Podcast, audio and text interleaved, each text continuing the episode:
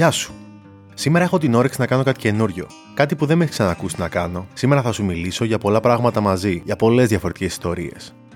Για μια ταινία που αποτυπώνει την προσπάθεια μιας γυναίκας να διαχειριστεί ένα τραύμα μέσα από το αναξιόπιστο κάτωπτρο της ανθρώπινης μνήμης. Για ένα βιβλίο που περιγράφει την εμπειρία του να δυνατείς να ταιριάξει τον εαυτό σου μέσα σε αυτό που οι άλλοι αποκαλούν άνθρωπο.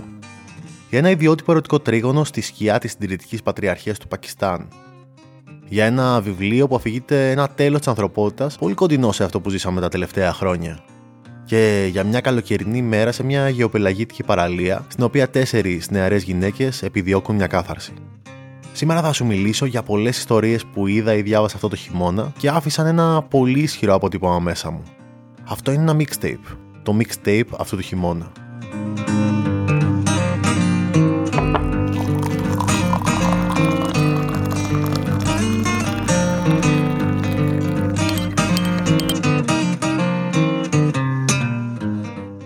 Λοιπόν, πριν ξεκινήσω να μιλάω κατάπαυστα για ταινίες και βιβλία, αν δεν έχεις κάνει ακόμα εγγραφή σε αυτό το podcast, πήγαινε τώρα να το κάνεις σε όποια πλατφόρμα το ακούς, είτε στο Spotify, τα Apple ή τα Google Podcasts, και φυσικά μην ξεχάσεις να ενεργοποιήσεις τις ενημερώσεις για να μην χάνεις επεισόδιο. Και αν αυτό το έχεις ήδη κάνει, πήγαινε να μου δώσεις μια πεντάστερη βαθμολογία που χρειάζεται τόσο πολύ ώστε να μπορέσει να βρει κι άλλος κόσμος αυτό το podcast. Το έκανες; Εντάξει, ξεκινάμε. Η παραμονή των φετινών Χριστουγέννων ήταν για μένα σίγουρα η πιο συνεφίλ, αλλά και μία από τις πιο όμορφες των τελευταίων ετών. Με δύο από τους πιο αγαπημένους μου ανθρώπους στη γη, επιλέξαμε να καθίσουμε στα βολικά καθίσματα του σχεδόν κατάμε του Άστορ και να παρακολουθήσουμε παρέα την ταινία για την οποία μου είχαν χτιστεί οι περισσότερες προσδοκίες που μπορώ να θυμηθώ εδώ και πάρα πολύ καιρό να έχω από ταινία. Αυτά που ήξερα για το Aftersun ήταν πως εμφανίστηκε στη βδομάδα κριτικής του Φεστιβάλ των Κανών ω το σκηνοθετικό ντεπούτο μιας 35χρονη Σκοτσέζας δημιουργού, ότι έκανε εξαιρετικά μεγάλη εντύπωση, ότι την αγόρασε η Α24 για διανομή στους κινηματογράφους της Βόρειας Αμερικής, η εταιρεία που τα τελευταία χρόνια έχει ταυτιστεί με την πρωτοποριακή και ανεξάρτητη κινηματογραφική παραγωγή στις ΗΠΑ και έχει κυκλοφορήσει μεταξύ πολλών άλλων ταινίες όπως το εξαιρετικό coming of age story Lady Bird της Greta Gerwig την ταινία που πριν από μερικά χρόνια αποτέλεσε μία από τις ιστορικότερες στιγμές των Όσκαρ, το αφροαμερικάνικο queer επίσης Coming of Age Moonlight, που κέρδισε και το Όσκαρ καλύτερης ταινίας, αλλά και τη μεγάλη αποκάλυψη του 2022, το indie sci-fi δράμα Everything Everywhere All at Once, και τέλος, ότι οι λίγοι κριτικοί που εμπιστεύομαι την αντιμετώπισαν απροκάλυπτα σαν αριστούργημα. Όπω είναι λογικό, εύχομαι με όλη μου την ψυχή να μην απογοητευτούν οι προσδοκίε μου, που, ε, μετά από όλα αυτά είναι ανεβασμένε σε κάπω δυσθεώρητα επίπεδα.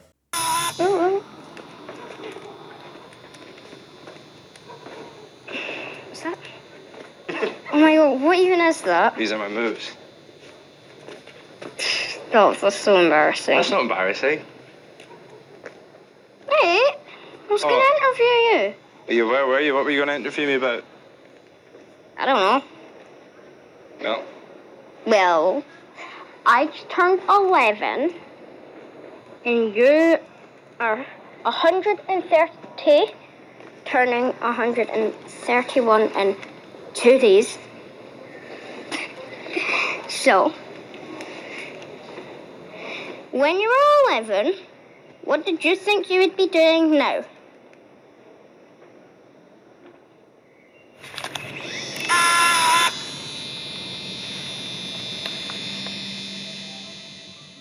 Μια νεαρή γυναίκα, η Σόφη, ξαναζεί τις καλοκαιρινές διακοπές που έκανε όταν ήταν 11 χρονών με τον πολύ νεαρό τότε χωρισμένο πατέρα της, σε ένα ηλιόλουστο θέρετρο κάπου στην Τουρκία, παρακολουθώντας τις βιντεοκασέτες που είχαν αποτυπώσει τις όμορφες στιγμές εκείνου του καλοκαιριού. Ενώντα τις μνήμες που βρίσκονται αρχιοθετημένε μέσα στις πολυκυρισμένες βιντεοκασέτες με εκείνες που έχουν παραμείνει μέσα στη δική της μνήμη, ξαναφτιάχνει τις εικόνες, τα χρώματα και τα συναισθήματα τόσο τα δικά της όσο και του πατέρα της, στο βαθμό φυσικά του δυνατού, από όλο εκείνο το καλοκαίρι. Αν και εκ πρώτης όψεως όλα μοιάζουν όμορφα, κάτι σκιάζει έντονα το κάδρο εκείνο του καλοκαιριού. Κάτι που ζει και αυτό μέσα στην 30χρονη πλέον Σόφη και περιπλέκεται με έναν επίπονο τρόπο με το μεγαλύτερο ψεύτη, την ανθρώπινη μνήμη. Το Aftersun είναι η ιστορία ενός τραύματος. Ενός τραύματος το οποίο ζει μέσα στη μνήμη, ενός τραύματος που επιδρά πάνω στη μνήμη, ενός τραύματος που τρέφεται από τη μνήμη. Η κεντρική ηρωίδα είναι μια ενήλικη γυναίκα η οποία επικοινωνεί με την παιδική version του εαυτού της, προσπαθώντας να ενώσει σκόρπια κομμάτια μνήμης ώστε να διαχειριστεί αυτό το τραύμα. Γι' αυτό και όλη η ταινία είναι μια αφήγηση μέσα από τη μνήμη. Τη μνήμη που προέρχεται μέσα από τις κασέτες που βρίσκει η Σόφη και λένε την αντικειμενική αλήθεια, ακόμα και με την αντανακλαστική πόζα στην οποία η θέα μιας κάμερας μας υποβάλλει. Και την ανθρώπινη μνήμη η οποία σχεδόν ποτέ δεν λέει την αλήθεια, τουλάχιστον όχι την αντικειμενική αλήθεια. Και αυτό ίσως γιατί η ανθρώπινη μνήμη δεν είναι κατασκευασμένη με σκοπό να λέει την αλήθεια. Ό,τι βλέπουμε μέσα από τη μνήμη της Σόφη, τη δική της ανθρώπινη μνήμη, είναι αποτέλεσμα μιας μακροχρόνιας ακούσιας επεξεργασίας και φθοράς που επιβάλλει η λειτουργία και η επιβίωση του ανθρωπίνου εγκεφάλου. Και όμως, η μνήμη είναι το μόνο εργαλείο το οποίο αυτή η γυναίκα έχει διαθέσιμο για να αναζητήσει απαντήσεις. Το πρόβλημα όμως είναι πως είναι ένα απόσπαστο κομμάτι της ανθρώπινης εμπειρίας να πρέπει να επιβιώσουμε από πράγματα για τα οποία δεν θα υπάρξει ποτέ κανείς και τίποτα που θα μας δώσει απαντήσεις. Το Aftersun είναι μια ιστορία τεράστιας ειλικρίνειας και γιγάντιου συναισθηματικού φορτίου που σε μεταφέρει σταδιακά μέσα στη μνήμη ενός άλλου ανθρώπου και μέχρι το τέλος της βρίσκεσαι εσύ στη θέση του, έχοντας πια τις ίδιες μνήμες με εκείνη την κοπέλα, τα ίδια αναπάντητα ερωτήματα και το ίδιο φορτίο. Στην ουσία, είναι η ιστορία δύο μονάχα χαρακτήρων που όμως αναπτύσσονται με τόσο αποτελεσματικό τρόπο που γεμίζουν απόλυτα την αφήγηση μιας εξαιρετικά δυνατής ταινίας. Σε αυτό συνηγορούν και οι τόσο ανθρώπινες ερμηνείες, τόσο της Φράνκη Κόριο που παίζει τη νεαρή version της κεντρικής ηρωίδας, όσο και του Πολ Μεσκάλ που ερμηνεύει τον πατέρα της, ο οποίος έγινε γνωστός από την τηλεοπτική μεταφορά του bestseller Normal People της Sally Rooney και ο οποίος κέρδισε στα 26 του την πρώτη του υποψηφιότητα για Όσκαρ πρώτου ανδρικού ρόλου για την ερμηνεία του στο Aftersun. Θα μπορούσα να πω ότι το Aftersun θα πρότεινα να το δει οποιοδήποτε βλέπει το σινεμά σαν ένα μέσο για να εξερευνήσει τις πιο επίπονες πλευρές της ανθρώπινης εμπειρίας. Ή θα μπορούσα να την προτείνω σε όποιον θέλει να εντυπωσιαστεί με το πώς μπορείς να κάνεις μια ξεχωριστή ταινία μέσα από μια ειλικρινή, μινιμαλιστική αφήγηση μιας προσωπικής ιστορίας αλλά το σκέφτηκα καλύτερα. Το Aftersun θα πρότεινα να το δει οποιοδήποτε άνθρωπος του αρέσει ο κινηματογράφος σαν μέσο δημιουργίας. Σήμερα που τα λέω όλα αυτά, το Aftersun παίζεται για 8η συνεχόμενη εβδομάδα και έχει κάνει 30.000 εισιτήρια στην Ελλάδα. Πήγε να το δεις απόψε.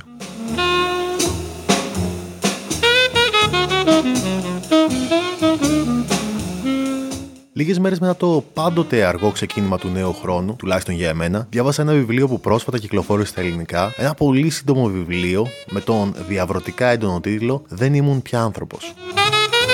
Το βιβλίο ξεκινούσε ενηγματικά με ένα σύντομο σημείωμα του γραφέα, ο οποίος προσπαθεί να περιγράψει την εντύπωσή του για έναν παράξενο άνθρωπο, τον οποίο τον έχει δει μονάχα μέσα από τρεις φωτογραφίες.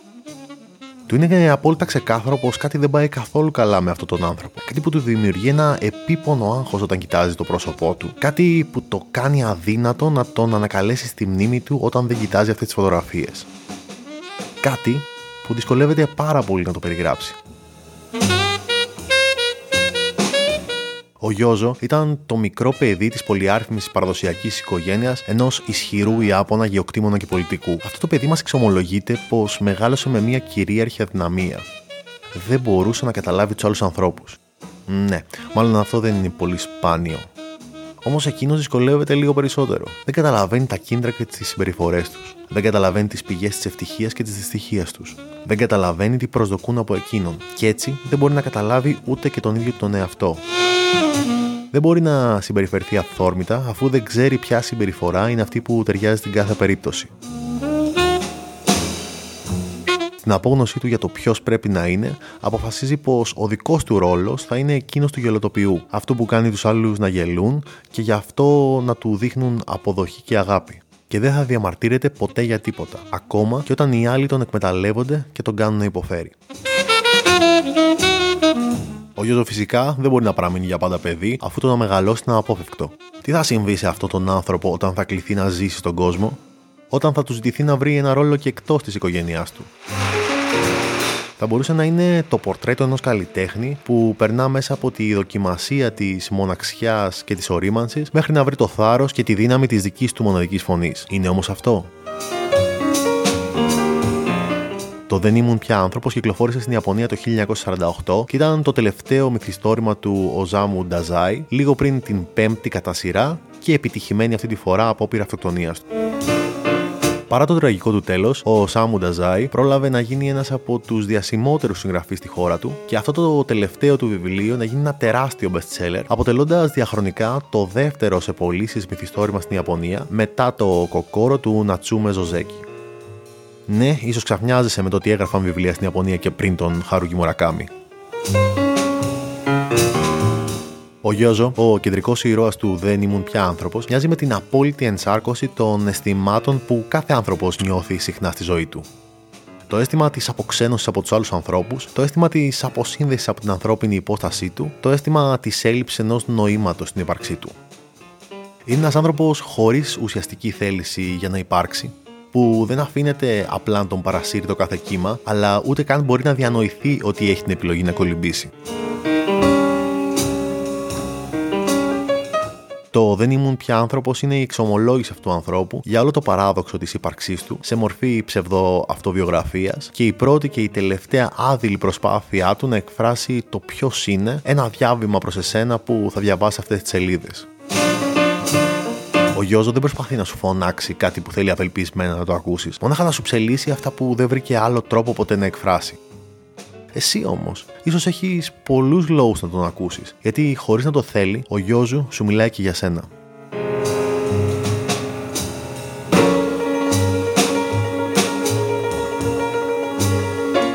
Κάπου εκεί πήγαμε στην καρδιά του χειμώνα. Ξέρεις, του πραγματικού χειμώνα, που στην Ελλάδα ξεκινάει μερικές εβδομάδες μετά τα Χριστούγεννα και σε βρίσκει τελείως απροετοίμαστο να το αντιμετωπίσεις. Ένα από εκείνα τα παγωμένα χειμωνιάτικα βράδια διέσχισα τη διασταύρωση της Αλεξάνδρα με την Κυφυσίας μέσα σε δυνατό παγωμένο αέρα για να δω σε ένα από τα πολυάριθμα σινεμά της γειτονιάς το Joyland. Αυτή την ταινία προσδοκούσα να τη δω από τον Οκτώβριο, που λόγω του κακού προγραμματισμού μου δεν πρόλαβα να τη χωρέσω στις ταινίες που είδα στις νύχτες Πρεμιέρας, προσμονή που νομίζω σου εξέφρασα και στο σχετικό επεισόδιο που άνοιξε τη φετινή σεζόν αυτού του podcast αν δεν κάνω κάποιο συνταρακτικό λάθος, είναι η πρώτη ταινία που βλέπω ποτέ και διαδραματίζεται στο Πακιστάν και νομίζω ότι η πιθανότητα λάθος είναι τρομερά μικρή.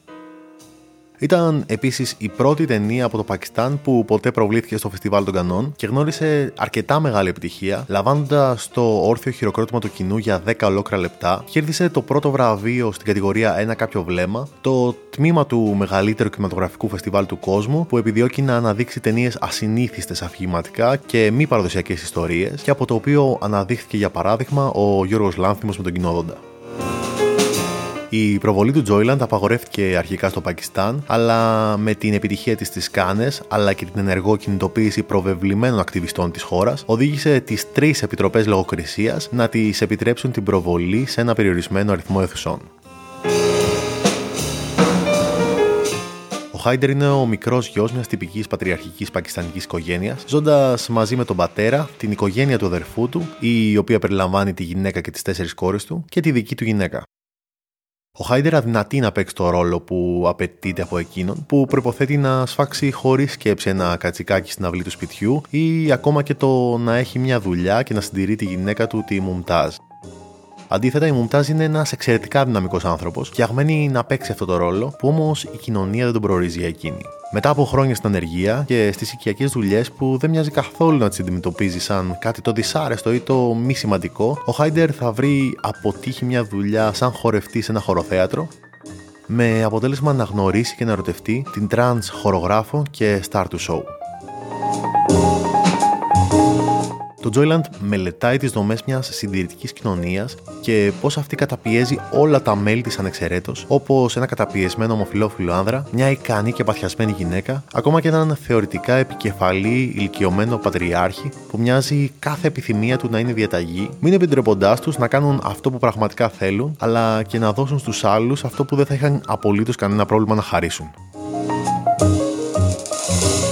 Είναι η ιστορία τριών ανθρώπων, της Μουμτάζ, της Μπίμπα και του Χάιντερ, γεμάτους καλοσύνη, ανθρωπιά, κατανόηση και αγάπη για τους άλλους ανθρώπους, που δεν μπορούν να έχουν αυτό που θέλουν και ακόμα χειρότερα που κινδυνεύουν να χάσουν και ό,τι καλό ακούσια τους έχει δοθεί μέχρι σήμερα. Τρεις άνθρωποι που, ό,τι και αν τους συμβεί, ξέρουν ποιοι τους αγαπούν και τι σημαίνουν οι ίδιοι για εκείνους. Την κεντρική δραματική αφήγηση του Joyland ενισχύει ένα πολύ γρήγορο και κοφτερό χιούμορ που προσφέρει έναν ξεχωριστό σατυρικό χαρακτήρα στη συνολική ιστορία. Ένα από τα πράγματα που σκεφτόμουν όταν βγήκα από την αίθουσα στην νυχτερινή παγωνιά ήταν πόσο λίγα πράγματα ξέρω για το Πακιστάν. Για παράδειγμα, ότι είναι πολύ περισσότερο ένα παραδοσιακά πατριαρχικό παρά Ισλαμοκεντρικό κράτος, όπου οι άνθρωποι παντρεύονται με προξενιά, τα οποία είναι μάλλον κάπως ευκολότερα ένας άντρας να τα αρνηθεί, αλλά και σε αυτή την περίπτωση ερχόμενος σε πλήρη ρήξη με τον αρχηγό της οικογένειας και κατ' επέκταση κάτοχο του σπιτιού στο οποίο ζει ή ότι ας πούμε η τρανς κοινότητα είναι κάτι το διαχρονικό στο Πακιστάν με την ονομασία Khwaja Sira που αν και αποτελεί μια παραγκωνισμένη κοινωνική ομάδα που μόλις πρόσφατα ο νόμος στη χώρα τους αναγνώρισε κάποια δικαιώματα, παρόλα αυτά μοιάζουν να έχουν αναλογικά μια πολύ καλύτερη τοποθέτηση από ότι σε πολύ πιο ανεπτυγμένα και θεωρητικά δημοκρατικά κράτη του δυτικού κόσμου. Το Joyland είναι μια πανέμορφη ταινία γεμάτη συναισθήματα που σου υπενθυμίζει ότι οι τραγωδίες που μας διαλύουν συμβαίνουν χωρίς να κάνουν φασαρία, ακριβώς μπροστά μας και ενώ εμείς κάνουμε ό,τι καλύτερο μπορούμε. Αλλά είναι και μια ιστορία που σου υπενθυμίζει ότι οι θυσίες των ανθρώπων είναι μια προσφορά που δεν επιτρέπεται ποτέ να την αφήσουμε να χαθεί. Η πιο σημαντική σκηνή της ταινίας είναι κατά τη γνώμη μου και μία από τις τελευταίες της, που σε ένα flashback βλέπουμε την μόνη κουβέντα που έκανε η Μουμτάζ και ο Χάιντερ πριν το γάμο τους, όταν φυσικά κρυφά πήγε να τη ρωτήσει αν όντως ήθελε να τον παντρευτεί και να της πει πως αν δεν ήθελε τότε εκείνος θα αρνιόταν το προξενιό για χάρη της. Εκείνη θα του απαντούσε πως θα τον παντρευτεί γιατί είναι όμορφος, αλλά και γιατί δέχεται με απόλυτη φυσικότητα την επιθυμία της να την αφήσει να πιάσει μια δουλειά μετά το γάμο.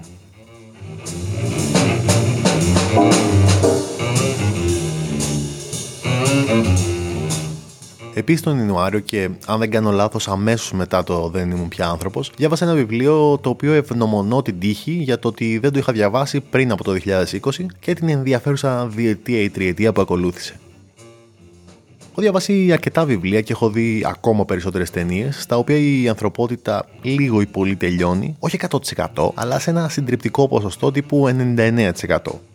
Είναι αυτό το είδος αφήγηση που ονομάζουμε post-apocalyptic, με τις ιστορίες στι οποίες ο όλεθρος έχει ήδη επέλθει και οι λίγοι επιζώντες προσπαθούν να διαχειριστούν τον αντίκτυπο της καταστροφής και προφανώς να επιβιώσουν. Σε αυτό συνήθως τους δυσκολεύει ότι είτε όλοι οι άλλοι έχουν γίνει ζόμπι, όπως το I am Legend, είτε ότι η επιφάνεια της γης έχει καταστραφεί και εκείνοι ζουν σε κάποιο υπόγειο κόσμο, όπως το Matrix ή το απόλυτο αριστούργημα που λέγεται 12 Monkeys, ή που η γη καταστρέφεται ακόμα και με τον πιο κομικό τρόπο ολοσχερό, όπως στι σελίδες του Hitchhiker's Guide to the Galaxy. Αυτό που όμως χαρακτηρίζει όλες αυτές τις διάσημες ιστορίες είναι ότι υπάρχει πάντα ένα στοιχείο, είτε μεταφυσικό, είτε σατυρικό, είτε αλληγορικό, που δημιουργεί μια αρκετά μεγάλη αποστασιοποίηση από τους κινδύνους της πραγματικότητας στην οποία ζούμε και σίγουρα από την προσωμείωση αποκάλυψης που ζήσαμε τα προηγούμενα χρόνια. Υπάρχει όμως ένα βιβλίο που κυκλοφόρησε το 2012 από μια Καναδή συγγραφέα και έγινε παγκόσμιο bestseller, το οποίο περιέγραψε μια συνθήκη που ίσως να σου θυμίσει κάτι.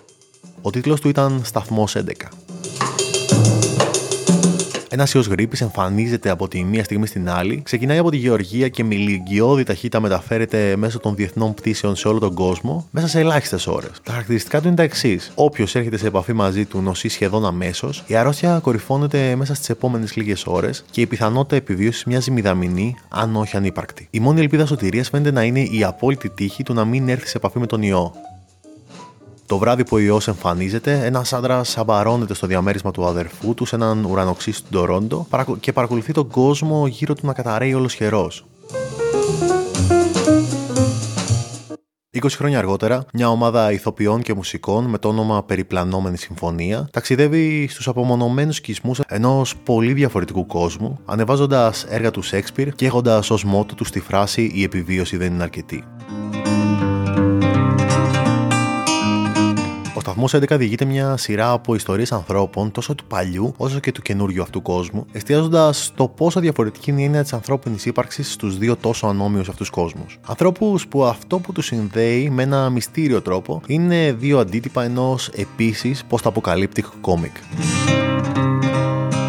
Είναι πολύ εντυπωσιακό το πώς η Έμιλι Σεντ Τζον Μαντέλ, για την οποία ειλικρινά δεν έχω ιδέα πώς γίνεται το μεσαίο της όνομα να είναι Αγιάννη, αναμειγνύει δύο διαφορετικές οπτικές μέσα στην ίδια ιστορία μια πολύ ψυχρή για το τι θα συνέβαινε αν ο πολιτισμός όπως τον ξέρουμε τελείωνε και μια εξαιρετικά τρυφερή που υπενθυμίζει τη δύναμη της συντροφικότητας για τα ζώα που ονομάζονται άνθρωποι, αλλά και τη σημασία της τέχνης για τις ζωές μας σε κάθε περίπτωση, ακόμα και μετά το τέλος του κόσμου, είτε από την πλευρά του δημιουργού, είτε από την πλευρά του θεατή, αναγνώστη, ακροατή.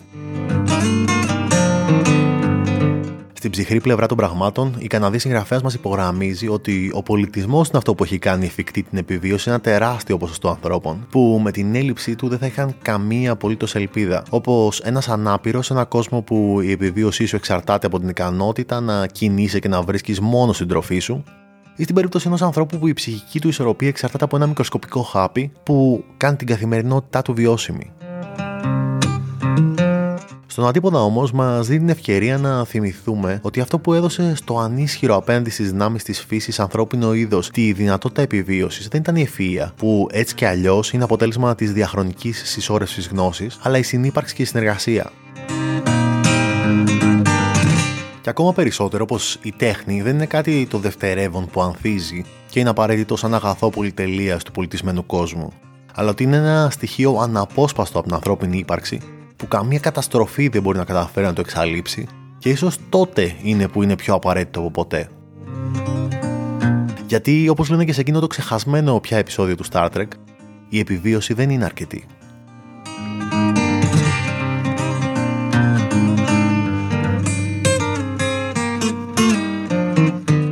Υπάρχουν διάφορα αφηγηματικά έργα, τόσο βιβλία όσο και ταινίες, που στο ξεκίνημά τους μοιάζουν από ελαφρώς ασαφή και παραπλανητικά μέχρι εντελώς ακατανόητα.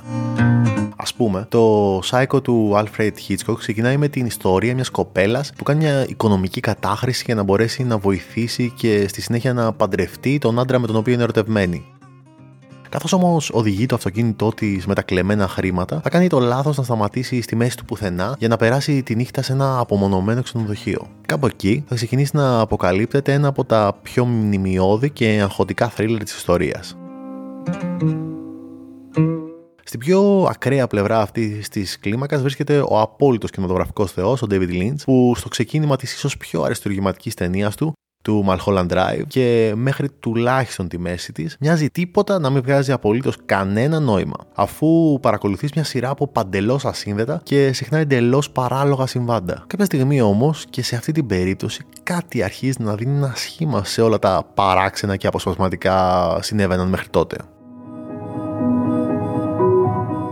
Ένα τέτοιο παιχνίδι μας παίζει και στη Γουινόνα ο Αλέξανδρος Βουλγάρης, γνωστός και ως The Boy, κυρίως στο κομμάτι της μουσικής δημιουργίας του δύο, τρία. Κυνηγητό χωρίς γυαλιά!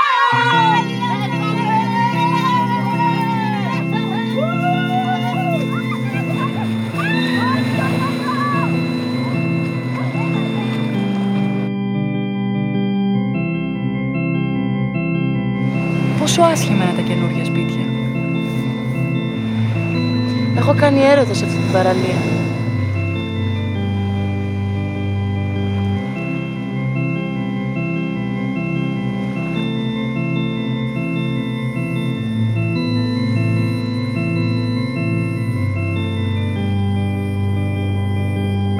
Θυμάστε τα βράδια που βγαίναμε για εξερεύνηση στο δάσος; Και για να συνεννοηθούμε χωρίς να μας πάρουν χαμπάρι, κάναμε σήματα όμω με τα φλάσι μηχανή.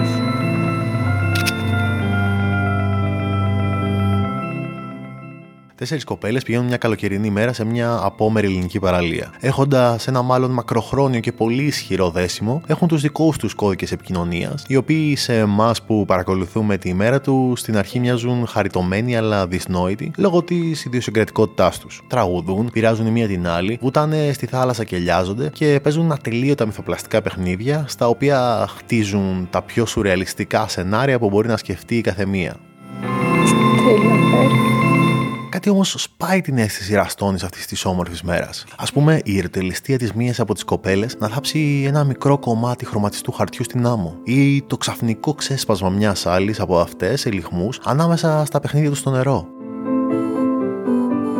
Λίγα μέτρα πιο πίσω τους, μέσα σε ένα αυτοκίνητο, ένα μεσήλικο ζευγάρι περνάει με ένα δυσνόητα θόρυβο τρόπο τη μέρα του, σαν να τις παρακολουθεί. Κι όμως εκείνες αντιμετωπίζουν αυτό το παράξενο γεγονός με τον πιο αποστασιοποιημένο τρόπο. Όπως και στο Aftersun, έτσι και εδώ υπάρχει ένα κρυμμένο και αποσιοποιημένο τραύμα. Κάτι από το οποίο είναι ορατό μόνο το αποτέλεσμά του. Το σημάδι που έχει αφήσει πάνω στις ηρωίδες της ιστορίας, τις οποίες τις ερμηνεύει ένα μοναδικό cast που αποτελείται από την Ανθή Ευστρατιάδου, τη Σοφία Κόκαλη, την Ηρώ Μπέζου και τη Δάφνη Πατακιά κάτι επιπλέον από τη φιλία τους που ενώνει με έναν αόρατο αλλά πολύ ισχυρό τρόπο αυτές τις γυναίκες. Και όπως και στο Aftersun, έτσι και το τραύμα της Γουινόνα ζει στο περιβάλλον του μεσογειακού καλοκαιριού. Σε όλες αυτές τις συγγένειες μεταξύ των δύο ταινιών προστίθεται και μια καθαρά προσωπική, Όπως και το Aftersun, είχα παρακολουθήσει και τη Γουινόνα πρώτη φορά στο Astor στις αρχές του Φλεβάρ 2020 και ήταν μία από τις τελευταίες φορές που είχα μπει σε κλειστή σκοτεινή αίθουσα πριν κλείσουν για τα επόμενα δύο χρόνια. Την ξαναείδα τώρα πριν από μερικές μέρες σε μια προβολή στην ΕΡΤ και με έκανε να συγκινηθώ με τον ίδιο έντονο τρόπο όπως και την πρώτη φορά. Το μόνο που έχω να σου πω είναι πως πρέπει να δεις και εσύ αυτή την ταινία γιατί σου υπόσχομαι πως δεν υπάρχει πιθανότητα να μην αγγίξεις και εσένα.